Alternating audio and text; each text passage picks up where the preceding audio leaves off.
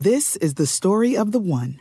As head of maintenance at a concert hall, he knows the show must always go on. That's why he works behind the scenes, ensuring every light is working, the HVAC is humming, and his facility shines. With Grainger's supplies and solutions for every challenge he faces, plus 24/7 customer support, his venue never misses a beat.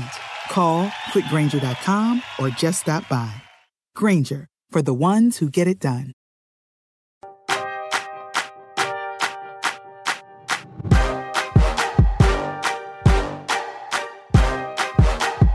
Hey everyone, welcome to Roundball Stew. I am Matt Straup. It is Wednesday, February 2nd. This is your 5x5 episode. Five writers from NBC Sports Edge for 5 minutes each. We will talk arguably the most fantasy-friendly roster in the NBA, some rising rookie point guards, and a look to the future with some college stars who could make for really exciting fantasy options in the very near future.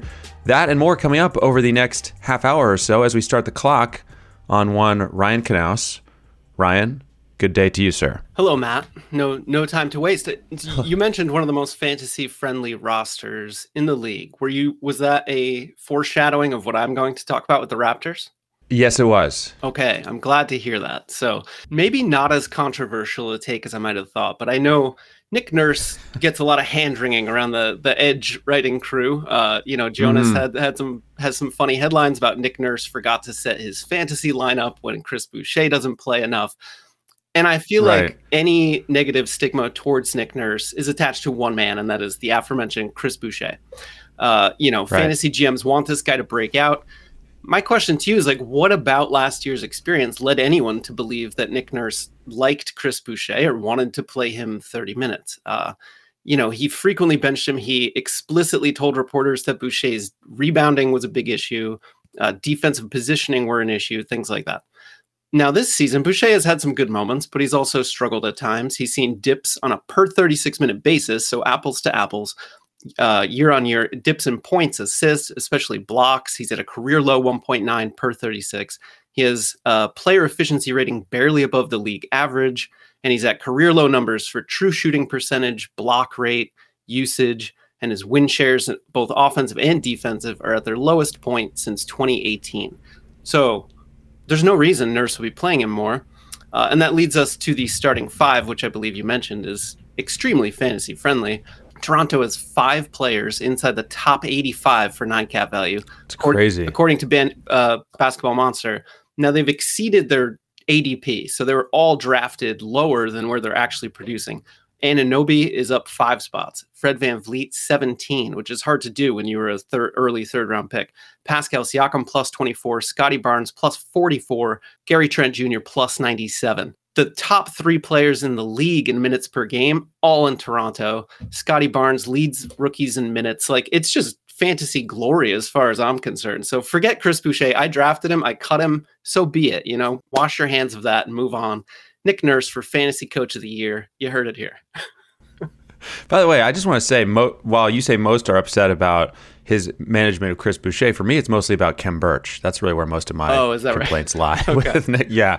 Not happy with the Kem Birch usage. I was a Champagne apologist. I mean, give me more of those minutes. Okay, a couple thoughts here. Number one, as for Boucher, I was watching the Raptors against the Hawks the other night, and I just saw Danilo Gallinari take Chris Boucher down to the post and just basically dominate him. And I was just like, he's rail thin. You can kind of see maybe somewhere some of the frustration. As fun as Chris Boucher is in fantasy, yeah, he weighs about 190 pounds.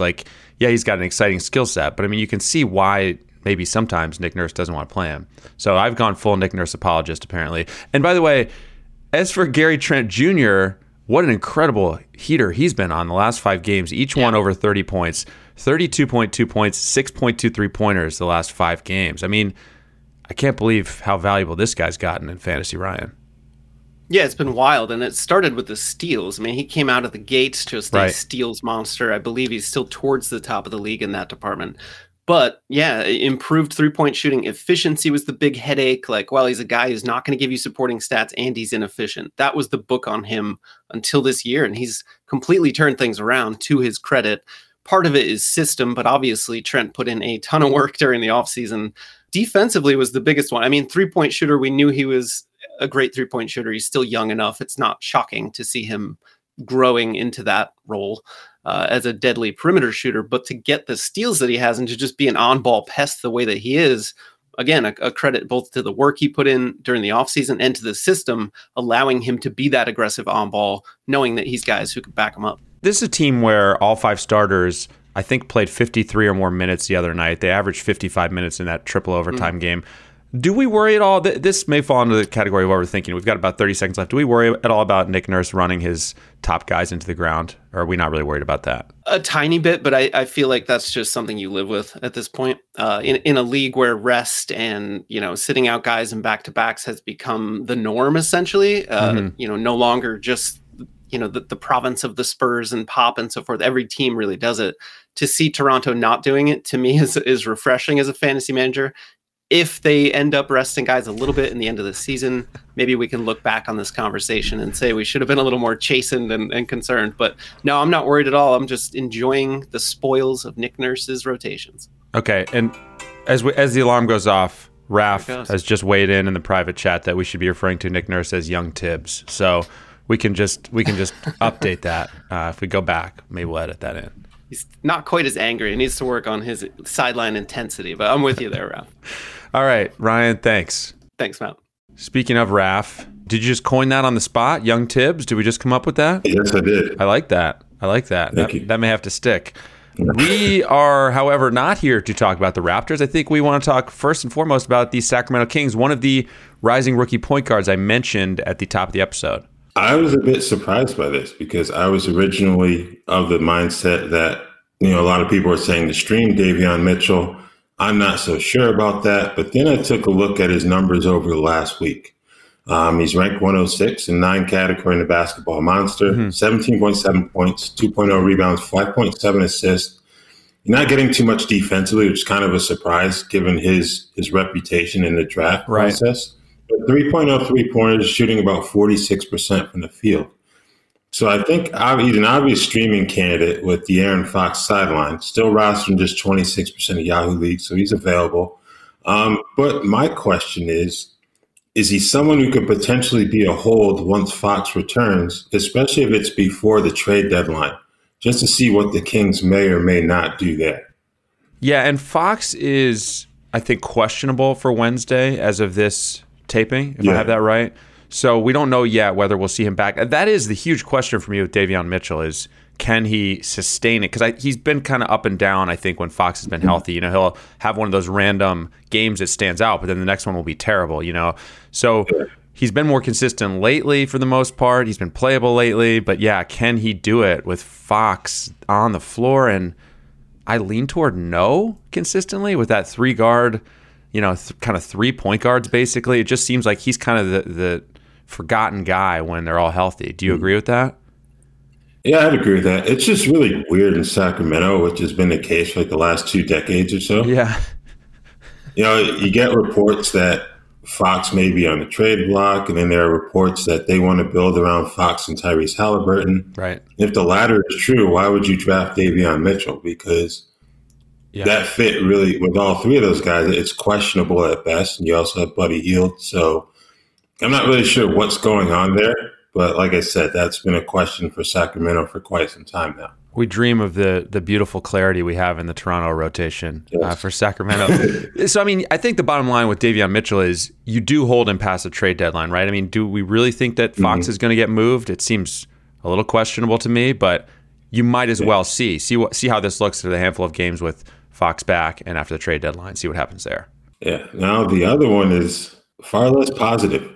This is a guy that I warned people about during draft season. Spencer Dinwiddie. A lot of people are excited about him going to Washington, being the clear starting point guard. He'd only been close to the top 100 once in his career prior to this season. And as I expected, he's been nowhere near that. This year. Last 2 weeks, 9 points, 4.8 rebounds, 5.7 assists, 0.8 steals, and he's shooting 27.4% from the field. And now with Bradley Beal's sideline with left wrist injury, in theory, that's a position where he could step up and do some more scoring off the ball as they move Aaron Holiday into the starting lineup. Right. But I'm not buying here. I think he's a guy that is kind of, remember that R.J. Barrett club where the fantasy production means that you probably shouldn't have him, but the fact that he's starting means that you're going to have him. So maybe you can give people some hope about Spencer Dinwiddie this season, because I really can't at this point. I don't have a lot to offer. I think the best I can do is at least he's not turning it over. I mean, I think his turnover numbers are remarkably good for a starting point guard. I think he's under two per game, right? Like 1.6, if I have that right. So he's completely just wrecking you in field goal percentage. The last 12 games, he's at 36%. He's allergic to getting steals. I think he's at 0.6 on the season. And that's really frustrating. I mean, there aren't that many starting point guards averaging what? Is he averaging? As for the season, how many assists are we at? Around 5 or 6, somewhere around there. I mean, that alone should make him valuable, but I don't know. Ryan just posted this. I enjoyed this quote about Dinwiddie. One Western Conference executive told Bleacher Report, quote, "He needs the ball. He's not good enough to have the ball, and he's not a good shooter." Might sum it up right there. Yeah. I just want Colorado Spencer Dinwiddie back. That's all I want, man. And it's not happening. So, yeah, that's one of those guys where if you're in a league with someone that you think will just rush to draft him just because he's a starting point guard, you really like your chances of being successful in that league, because, man, I don't know, man. The production just isn't there. And you can't cut him, but... Yeah, you can't cut him and you don't want to start him. That's kind of where we are, you know? It's kind of like what we've seen from Dennis Schroeder the last year or two at times. It's like he's right on that line of 150 in a 9-category league in terms of rankings, where it's like, I don't really want to start him. I don't really want to cut him. And I wish I never had him on my roster. Yeah. I mean, if you cut him in a shallow league, I would think long and hard about whether to pick him up or not. I'm not positive I would. I might let someone else take him. And that's saying a lot for a guy who, you know, considering the scarcity of assists. True. Okay, Raf, our alarm has gone off. We're going to move to the next guest. Thanks as always. All right, thank you. Okay. Now we are going to welcome in college basketball analyst Tom Casale from NBC Sports Edge Betting to talk a little college hoops. I think we're going to hit some futures bets, some potential future fantasy stars in the making. First things first, Tom, glad to have you here, man. Welcome. Glad to be here. Thanks for having me. Yeah, sure thing. So I think we will get into some of the names who may be next year's top NBA rookies in a minute. But first, let's talk futures, college hoops futures this season. Word is that you have a rather valuable Auburn ticket in your pocket. Yeah, I bet Auburn before the season at 70-1. You know, a couple of things. Seems good. Well, obviously everything's gone. When you bet at 70-1, you're hoping that, you know, at the end of the year, your team's peaking. Auburn's been the best team in college basketball all season, in my opinion. One of the things I think that happened is people put too much stock in the last season. Now, last year we did get the two best teams playing at the end, so the champion was the deserving champion. The rest of the season, you can just wipe off the slate. There was all these COVID pauses. Teams like Auburn, everything went wrong for them. And then Bruce Pearl reloaded this year. He brought in Kessler. He got Jabari Smith in there. So, to me, they were as talented as anyone. And at 70-1, I couldn't believe my eyes when I saw it. And I was hoping as the year went on, they would improve, all the pieces would gel together. But man, that's happened right from the start of the season.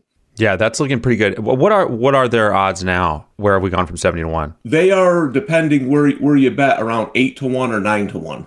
Okay. So they're the third or fourth favorite right now, which, you know, listen, you're not going to get the values gone, but I still think they're undervalued. I think they should be one of the top two favorites. Well, speaking of Auburn, they have a guy in Jabari Smith who is a lot of people's pick to go number 1 in the NBA draft. So he's going to be on our radar in fantasy leagues before we know it. And when you look at this guy's skill set, how intriguing do you think he could be as a fantasy guy in the near future? He is my absolute number 1 pick. I know people love Chet Holmgren, and listen, you can't go wrong. I'm not going to argue if you take him number 1. The reason I like Jabari Smith is this: he's not even as close to as good as he's going to be. He's dominating. Things are easy for him right now in college. Right. He's just dominating based on pure talent. Wait till you get him to the NBA, and you got NBA coaches working with him. Needs to get just a little bit more aggressive. But in terms of a ceiling, I don't know if anyone has a higher one than Jabari Smith. 15.6 points, 6.7 rebounds, 1.3 steals, 1.1 blocks, 2.0 threes for Auburn, shooting 40.5% on threes. I want to talk about Chet Holmgren, who you mentioned, because I was looking at his stats. Man, This is a guy who I think is averaging 1.4 threes and 3.3 blocks and shooting something like 45.5% on threes. So how do you see his skill set? Like, what have you seen from him, and how do you see that potentially carrying over to the NBA? Yeah, I mean, listen, he's a great player. I think he's going to do fine in the NBA. Obviously, you want to put a little more meat on the bone so he's not getting pushed around in the low blocks every night. You know, listen, college football to pro football, college basketball to pro basketball, it's a huge jump. I mean, these guys are men in the NBA. You're going up against, every night. So I do think the weight is a little bit of an issue. I think he'll be okay. But just a unique skill set for a big man. You know, that's why I said I can't really argue if you take him number one. I do think Jabari Smith might be the best player to come out of this draft. But defense, offensive skill set, shooting the basketball, there's just not many human beings on earth who can do what Chet Holmgren does. It's listed at 7 foot 190. That's Alexei Pokashevsky territory. Like, is that really what we think he's actually at? I'll be honest. I knew he was thin coming in, but watching him on the court, he's thinner than I thought he was. Sometimes it's hard to believe what you're looking at, right? So again, you're going to get him in the NBA. You're going to have a professional nutritionist work with him. A guy like that doesn't have to add 30 pounds, right? The way he's built. He's never going to be a big thick guy. You just want to add a little muscle. You know, Jabari Smith the same way, 10 pounds just to take the pounding every night that you're going to get in the NBA. We got a little under a minute left. What about the current rookies, guys who in most cases were in college last year? Are there any real big surprises for you, someone who hasn't broken out yet, who you like to do so in the second half? Take this wherever you want, just current rookies, anything that surprised you or disappointed you? So the surprise for me, and you had mentioned him earlier in the show, is Scottie Barnes. Not that I didn't think he was going to be good. I didn't think he was going to be good this quickly. To me, if you're looking in a betting market, I wouldn't mind throwing a few bucks on him for player of the year next year. Like, that's how good he's been as a rookie. So I think that's been the biggest surprise to me. You know, Mobley was, I thought, one of the most polished big men in college basketball that I've seen in years. So, you know, I kind of expected that. But Barnes, to me, is a guy who's already really good, who next year, he's going to be something special. Yeah, well, as our timer goes out, it's been striking because Scottie Barnes is the guy who did not put up big college numbers, you know, something like 10 points, 4 boards, and had a lot of us fantasy managers wondering what he would do in his first year, but man, he has immediately taken off, so impressive stuff. You can follow this guy on Twitter at @TomCasale. Tom, thanks. Looking forward to having you back here to talk March Madness and more soon. Great, thanks for having me. All right, appreciate it. The longest field goal ever attempted is 76 yards. The longest field goal ever missed? Also 76 yards. Why bring this up? Because knowing your limits matters, both when you're kicking a field goal and when you gamble. Betting more than you're comfortable with is like trying a 70-yard field goal. It probably won't go well. So set a limit when you gamble and stick to it. Want more helpful tips like this? Go to keepitfunohio.com for games, quizzes, and lots of ways to keep your gambling from getting out of hand. Do you want a beautiful lawn? Enter TruGreen, the easiest way to get a great lawn. Just water and mow, and they'll do the rest. Weed control, fertilization, aeration, and more. TruGreen is the official lawn care treatment provider of the PGA Tour, and they have a verified best price, which guarantees you the lowest price with no compromise on quality. You do you. Let TruGreen do your lawn care. Visit TruGreen.com, TruGreen.com, to get the best lawn at the best price with the best people. Guaranteed. Life is a highway, and on it there will be many chicken sandwiches. But there's only one McCrispy, so go ahead and hit the turn signal if you know about this juicy gem of a detour. We have 2 writers to go and more topics to hit. First, we're going to take a very quick break. The NFL postseason is here, and NBC Sports Edge Plus is giving you a special offer. Get 15% off an Edge Plus annual subscription throughout the playoffs when you use promo code PLAYOFF15. Get every tool for every game at one low price. It's easier than ever to play and wager with confidence when you have NBC Sports Edge Plus. Also, download the NBC Sports Predictor app powered by PointsBet and enter Wednesday's free NBA pick and roll contest for a chance to win $50,000. This week, we're highlighting matchups between the Wizards and 76ers, Hornets and Celtics, and Cavaliers and Rockets. So if you don't have the Predictor app yet, download it now. Now we're going to say hello to Zach Hanshu. Zach, Hello. What's up, Matt? How you doing, man? Excellent. Well, I think you have plans to take us to New Orleans to kick this thing off. Let's do it, man. There's a guy that I'm really looking at on the waiver wire right now. He's 4% rostered in Yahoo leagues. He started the last two games for the Pelicans alongside Jonas Valanciunas.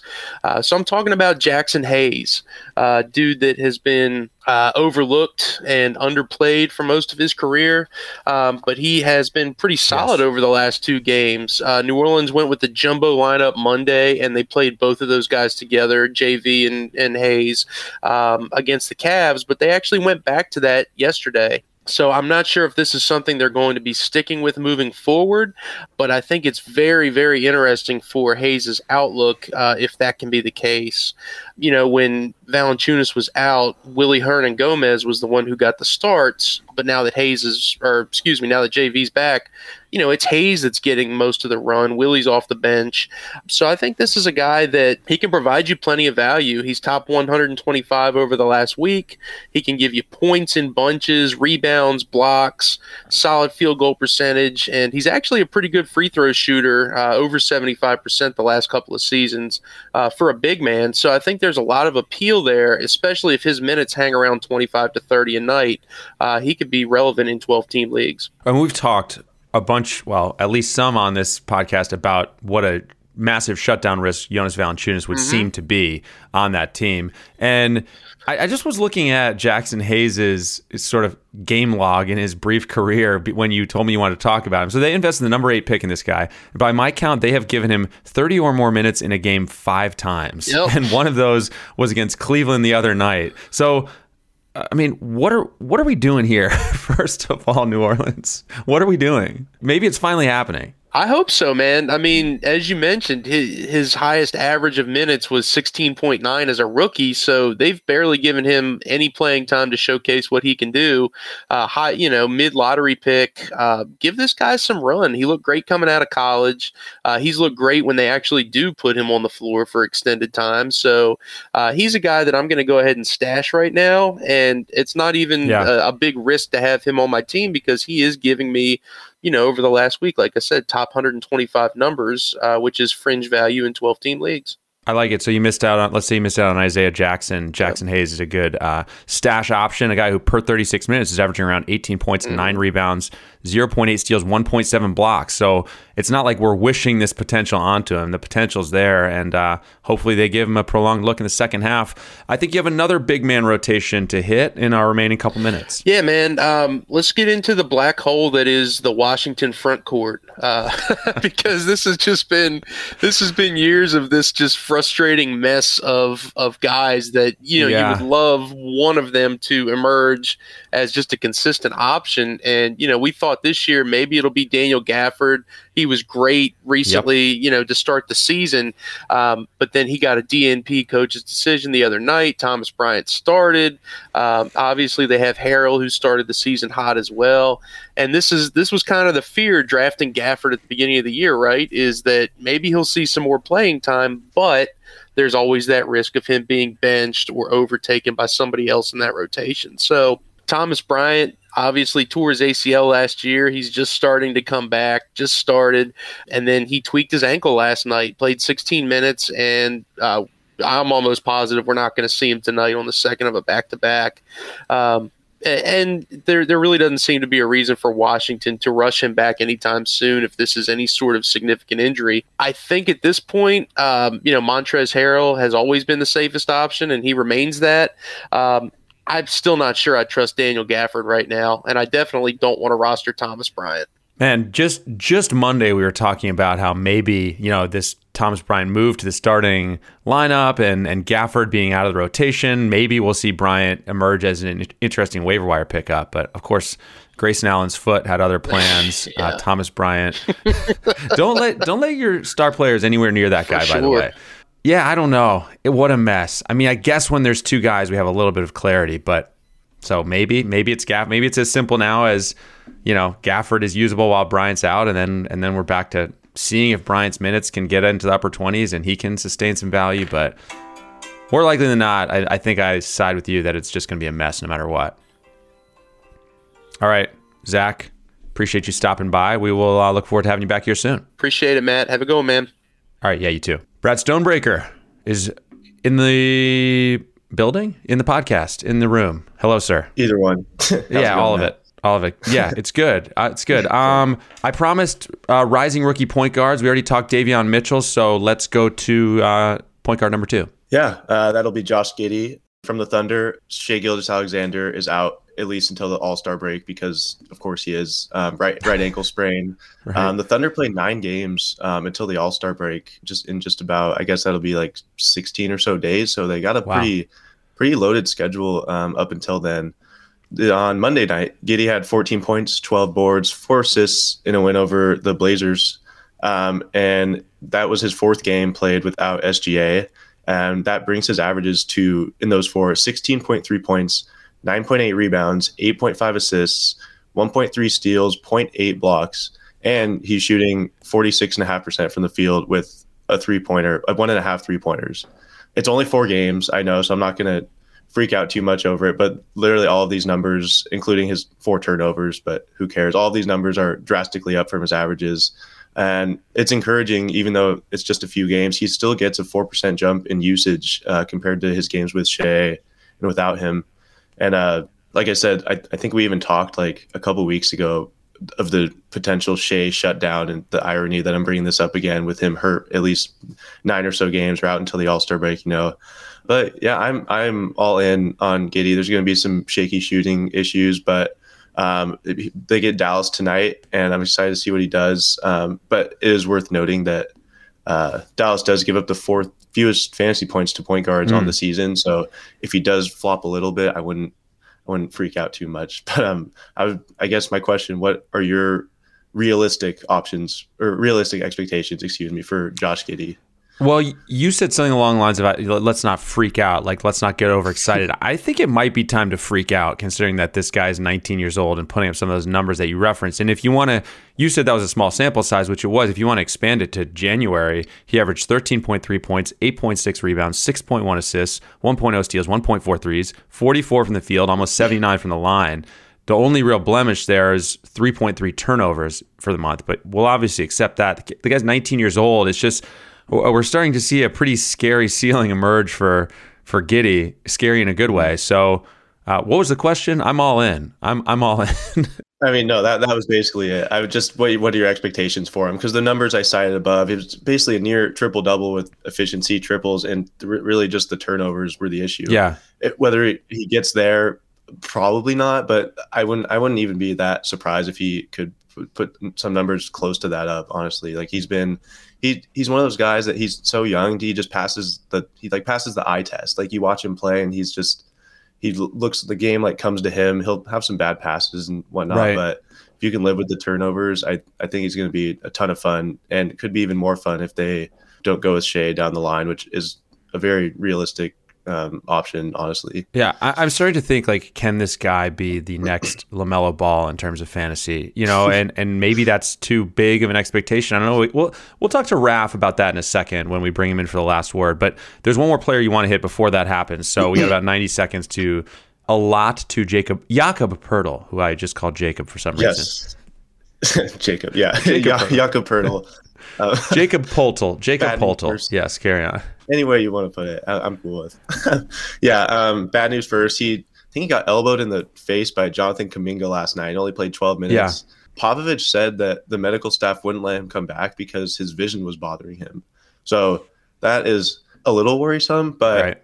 I mean, if I had to guess, I don't think he'll be out long. But he was on pace for like a 20-12 and 3 blocks night, and it was 12. He had 7-5, a steal, and a block in 12 minutes. I was like, man, if he played against this Warriors team that doesn't have very good bigs, like who knows what he could have done.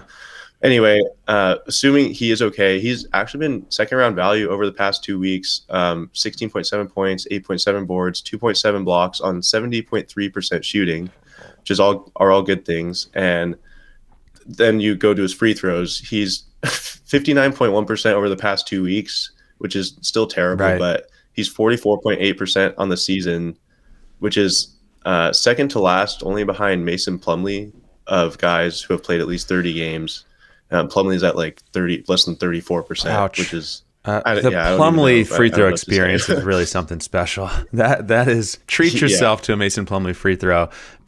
Yes. At least as our timer goes off, at least I'll say this for Poeltl, he has the Capella-esque ability to not get to the free throw line too much. So that's in his favor. Yes. And man, I don't even think you mentioned his assists. He's been getting some assists lately. Yes. 3.0 per game over the last 8, and he's at 2.8 for the season, I think. So that's pretty quietly pretty great boost from a rebounds and blocks guy. So I'm totally. I like both of the players that you mentioned quite a bit, and we're now going to bring in Raf for the last word. Raf, do you have a last word on Giddey or Poeltl or something else? Actually, my last word is on a second-year Atlanta Hawk, Onyeka Okongwu.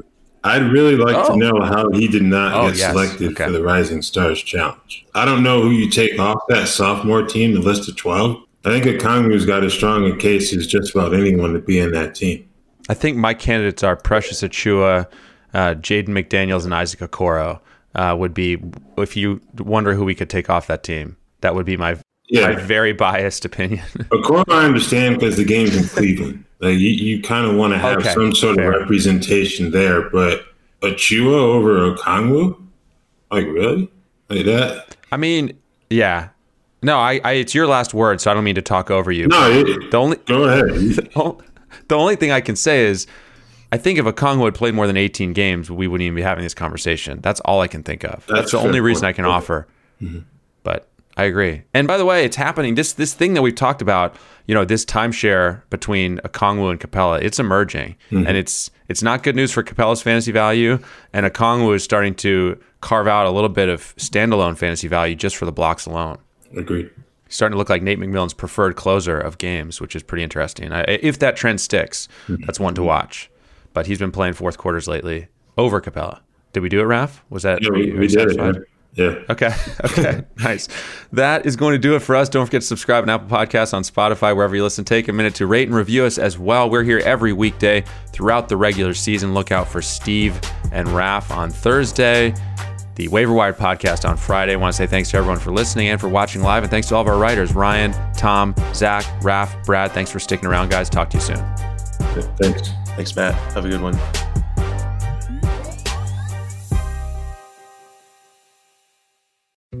Dietz and Watson's been making meats and cheeses the right way since forever. What's that mean? It means never cutting corners, ever. It means cooking, not processing. It means our Virginia brand ham that's cooked to perfection, then twice baked to layer the flavors. It takes more time, but you can taste the difference.